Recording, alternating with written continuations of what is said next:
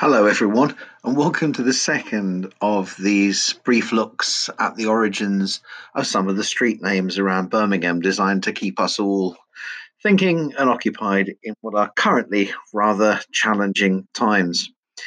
In the first episode, we took a look at roads beginning with the letters A, B, and C. So this time around, it's time to look at D, E, and F in the Birmingham alphabet of roads. And we'll begin with D is for Digbeth, which is another very well known street, if only by generations of people arriving in Birmingham by National Express coach at Digbeth Coach Station, a, a building which was originally built as a bus garage, became a temporary coach station in the late 1920s until a proper one was built. And somehow that never happened. And we had to wait into the 21st century before a new coach station was built on the same site. And despite National Express's repeated attempts to call it Birmingham Coach Station, the name Digbeth Coach Station does seem to have stuck. Although today the coach station feels a little bit inconveniently far out from the city centre, it's worth pointing out that Digbeth is quite literally Birmingham's birthplace. It was the high street of Tudor Birmingham, and before that, probably going back to Anglo Saxon times, the area just where the River Rea crosses underneath the road that is now part of the thoroughfare through Digbeth. That was one of the few places when our river was in flood that it was safe to cross over the river. And as a result, that is where Birmingham grew up. We think that the name Digbeth is a corruption of Duck's Bath. There is a, a different derivation, which I'll come to in a moment. But although our little river, the Rea, has always caused endless giggles whenever I show it to anyone on a coach tour, on the few places it's actually even visible as a river, people have a habit of sniggering. But had the Rea not existed, nor would Birmingham have done, one of the reasons it is so hidden now is that it used to flood and cause absolute mayhem. And the Digbeth area was one of the few places that it was possible for it to be safely crossed. Having said that, the river was extremely useful for providing power to water mills, of which there were very many along its length. And Birmingham's rivers, this pretty much applies to all of them. None of them, the Cole, the Tame, the Rea, none of them are big enough to be navigable. But they were all fast flowing enough to provide power to mills used for all sorts of different purposes, latterly, especially for the sharpening of blades, the making of daggers and swords. Uh, but these things have, have, really survived as place names that survive. Think about places like Hay Mills, Pebble Mill. Mill appears in, in lots of place names around here. And if you go to the Digbeth area, you'll find a mill lane and a heath mill lane. Now, when you have a water mill, if you've ever seen one, you'll know what I mean. Uh, in Birmingham, we have a surviving one, Sarehole Mill, in the south of the present day city, where you can actually see how these things work. But it's not enough just to have a river or a stream. You need to actually dam the supply of water, get up ahead of water, and then at the point where it drops to the lower natural level, that's where you operate, use that potential energy to operate uh, a water wheel. So you have to have a dam across a stream, and you end up with a mill pond. Now, the Digbeth area had a number of mills. I mentioned Mill Lane, Heath Mill Lane, and so on. Um, at least one of these had a mill pond that was large enough to effectively seem like the village duck pond. Imagine yourself out in some Cotswold village like Willersey or somewhere, still famous for its duck pond. Devizes another good example. Imagine that with ducks on it. And there's always been a sense of humour, I suppose. So the pond would be referred to as the Duck's Bath. And over time, Duck's Bath gets mangled about by the English language to become Digbeth. Um, the other possible origin, uh, which isn't as much fun to be honest, but is worth mentioning, is that it could refer to a path, a safe dry path leading across the flooded plain area or across the dam as a dike, and thus being dyke path. Uh, nor is the name unique to Birmingham. There's a Digbeth also in Walsall and a Digbeth Street down in Stow on the Wold. But we think the Birmingham one has this Duck's Bath origin, but it's one of those things that we shall never absolutely understand the origin of. Um, we don't have any clear descriptions of Birmingham until in the 16th century, one William Leland sent on his progress around the country talked about coming into Birmingham along what he called a pretty street called Dirty. Rather a lovely term saying oh, it was a pretty street called Dirty. Probably he didn't mean it was literally dirty. I'm sure it was, but I don't think it was any dirtier than any other urban street at the time. I think it was probably just the less fashionable end of town. In fact, it wasn't even part of the manor of Birmingham. Dirty, the road coming down from Camp Hill towards the River Rea to cross over into the present day Digbeth, that was actually part of the encircling parish of Aston. Seems a very long way from Aston, especially if you were on foot. So a chapel of ease was erected there in the early Middle Ages, dedicated to St. John. But we had this situation where this pretty street, this unfashionable street called Dirty or the Dirty End, and to this day you can walk or take a bus or drive along exactly the same thoroughfare. It is now called High Street Deritend. Derrit End, another D if you like, like Digbeth, the Dirty End, and then over the bridge and into Digbeth itself. And that's exactly what William Leland did in the 16th century. And he talked about coming along this pretty street called Dirty, and then talked about the beauty of Brummagem being one street going up and along a mean hill. Um, this term, the beauty of Brummagem, it doesn't mean beauty in the sense of beautiful any more than dirty meant dirty. It, beauty in that time actually meant the the principal feature, that the salient point, if you like. And even I can remember years ago older people in the area talking about something important, saying things like, Well, the beauty of it was he didn't need a new car at all, it was a simple repair. The beauty of it was he'd already made a fortune on his other house. And it's one of those dialect words that survives, but we don't quite understand where it came from. So the beauty of Brummagem being this one street going up and along a hill, you still have Deritend, Digbeth, and then climbing up the Bullring. As well as being Birmingham's birthplace, this was also the scene of the principal part of the Battle of Birmingham in 1643, uh, when Prince Rupert's Cavalier army decided they would mete out retribution on these rebellious Brummies for supplying the king's enemies with swords. Remember, I said that we had a number of mills which were used for all sorts of purposes, but by the 17th century, Birmingham was especially famous for the manufacture of swords and knives.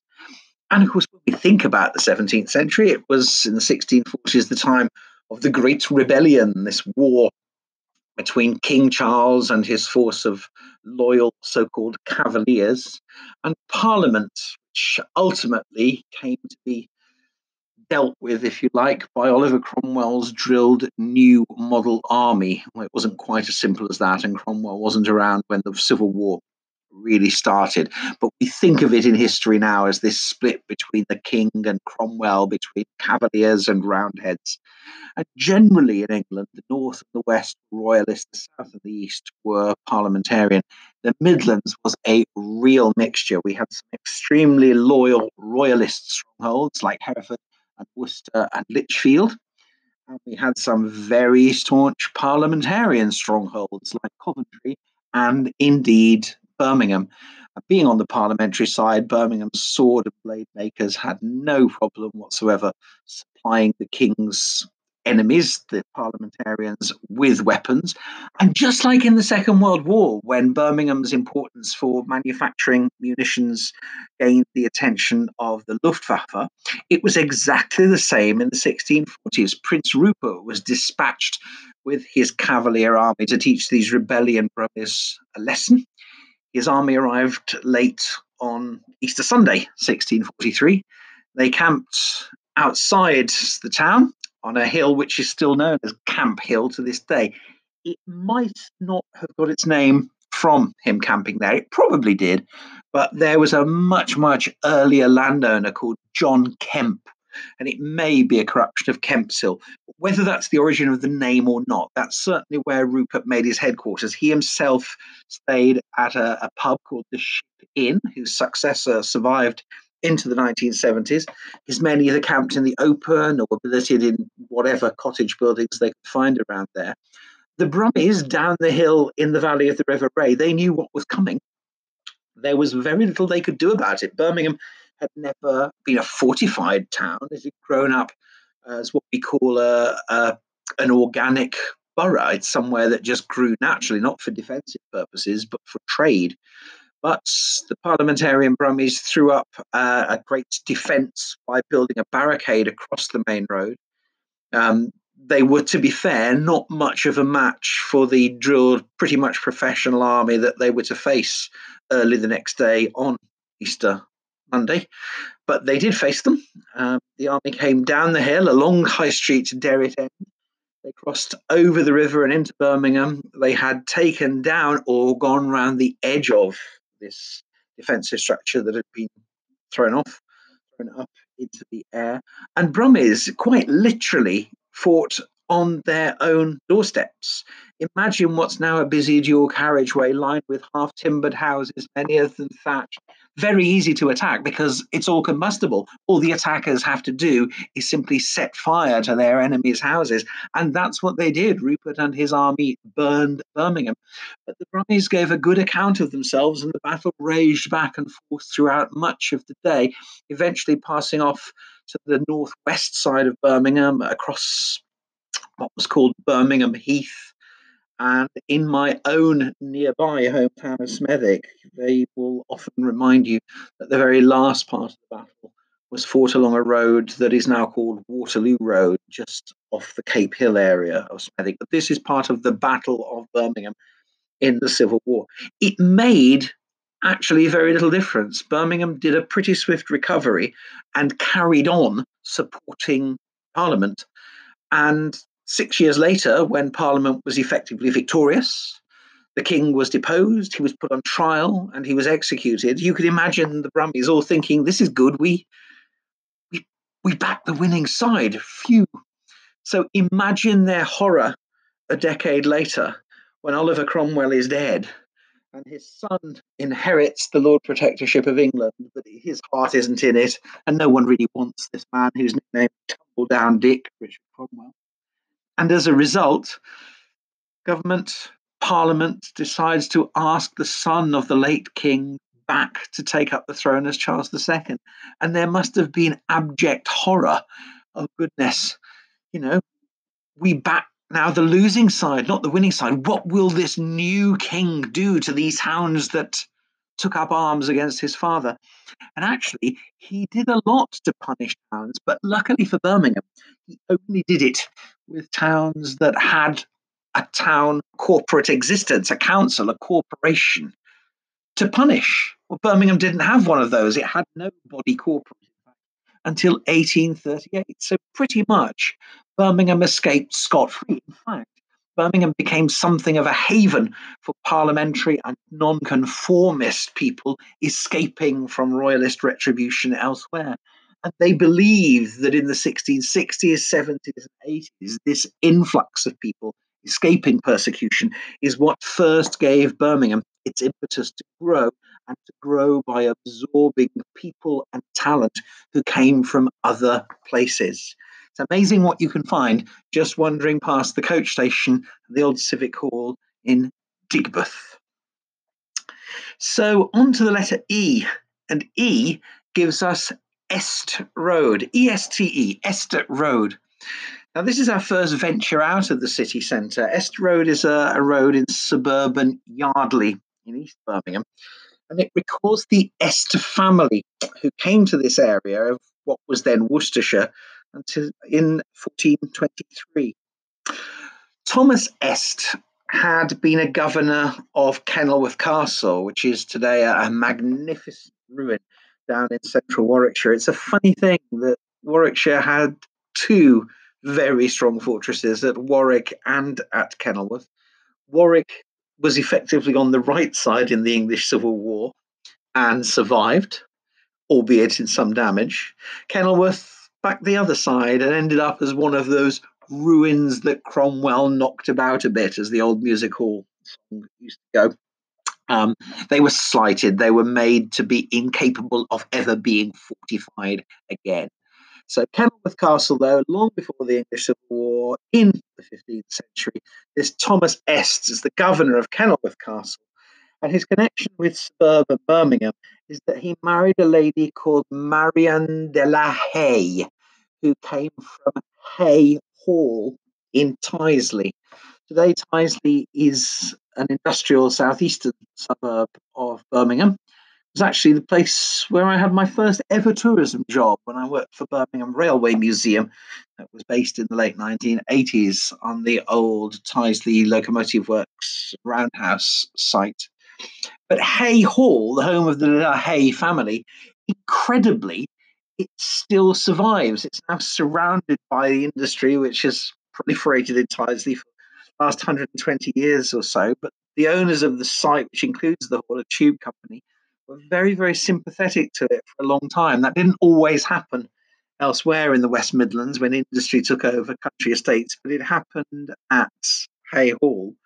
And so good is the preservation of the hall that it still has some 16th century stained glass in the building with the initials AE for Anne and Edward.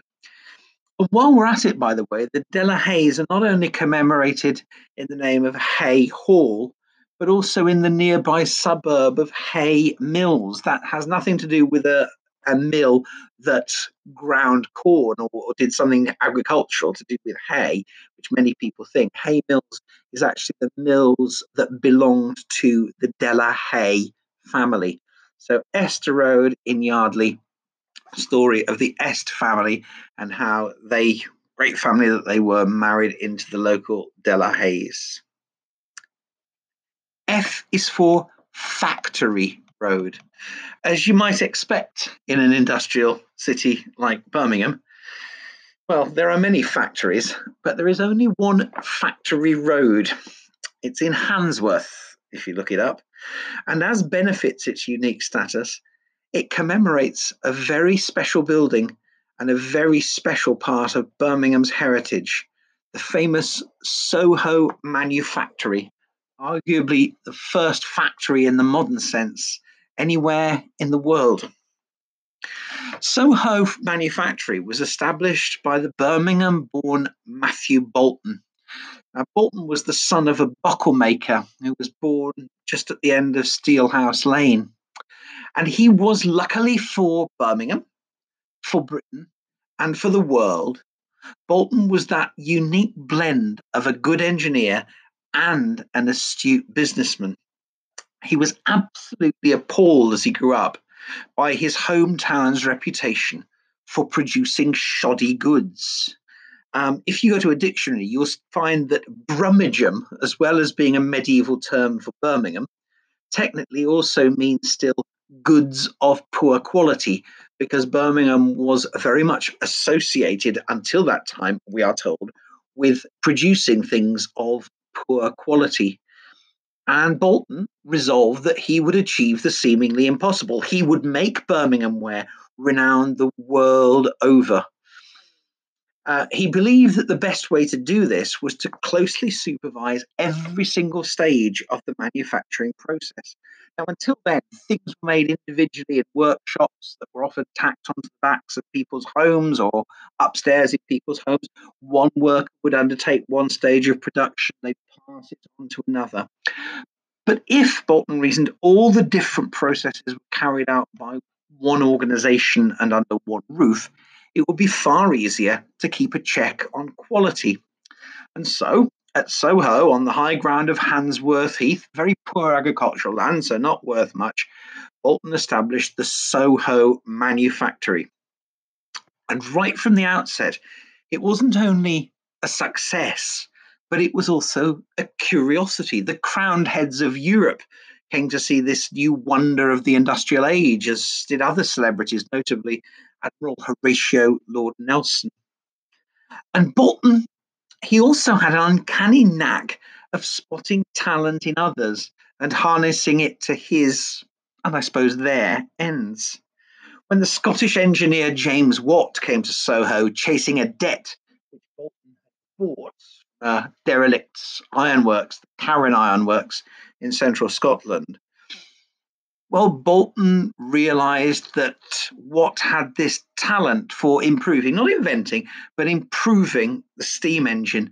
Watt had come up with this idea of adding a separate condenser, which sounds rather technical, but is actually fairly straightforward as a concept. Uh, that's to say, you keep one cylinder permanently hot and one cylinder permanently cold. So you don't have to waste energy heating up and then cooling down the met- metal of the cylinder.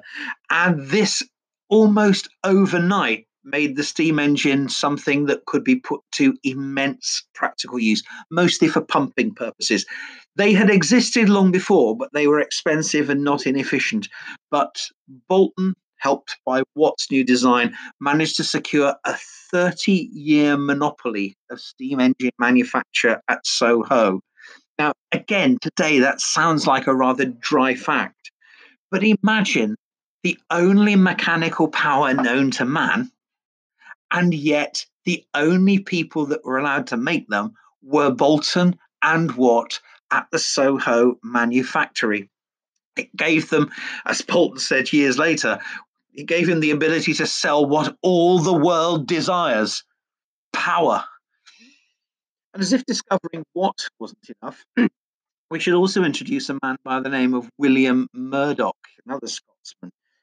He was a man who'd had some interest in the development of gaslighting. Uh, the story goes that he came from Scotland to Birmingham to look for work. Boulton and Watts said that there was nothing available. I suppose it was the 18th century equivalent of, we will keep your name on file. And as he was leaving, he dropped his so called felt hat on the floor and it made a dramatic boom sound. And a bit puzzled by this, Boulton and Watts said, Why did your why did your hat make that that noise then? And he said, Oh dear sirs, I am so poor I cannot afford felt. I've had to turn this by hand from a single piece of wood on a lathe and you could just imagine their shock and then saying just just, just wait a moment will you? Just just come back. We we may have something for you. Would you like to go and live in cornwall? Uh, not because they fancy giving him a nice holiday. The principal market for Boulton and Watt's newfangled efficient steam engines were in the increasingly mines of Cornwall, principally tin mines, but they needed someone on the spot to oversee the service repairs. And that's pretty much what they sent Murdoch down there to do. And he was down in Cornwall for a very long time. He carried on his interest in generating gas that could be used for lighting. And he also is said to have devised a self propelled steam engine, what would later become known as a locomotive, which he was told to cease research on straight away. That was not what he was paid for. The story goes he was told that by James Watt. Perhaps Watt was angry that he hadn't thought of it himself. But eventually, the the kudos for inventing a locomotive, a self-propelled steam engine, went to uh, another resident of Cornwall, a man called Richard Trevithick. But we're getting rather off our subject here. Eventually, Murdoch was brought back to Soho. By then, the Soho manufactory wasn't big enough to manufacture all the engines and their components. So they'd also taken over a site just over the Birmingham Handsworth boundary in the township of Smethwick. And there they erected Boulton Watt and Company's Soho foundry. And in 1802, the front of the Soho foundry was decorated with gaslighting in a display arranged by William Murdoch to celebrate the Peace of Amiens, which was the sort of halfway pause in the Napoleonic Wars. And that's believed to have been the very first public display of gaslighting in the world in Foundry Lane. Um, although the Soho manufactory is no longer there, the Soho foundry at Smethwick still survives. It subsequently and still is in part the home of the world famous weighing machine manufacturer W&T Avery.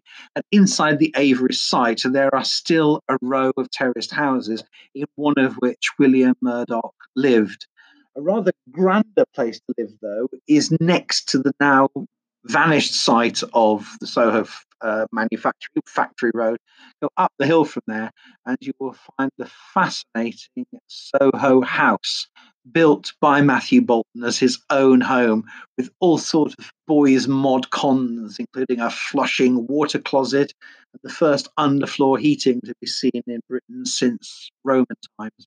And after many years of being a hostel and an hotel and all sorts of things, it's now a branch of the City Museums and is a fascinating place to go and explore.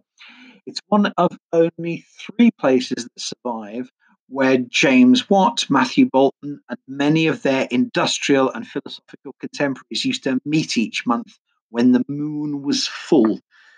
Not, I might add, because they had any werewolf tendencies. It was simply because they wanted to be able to see their way home by moonlight afterwards.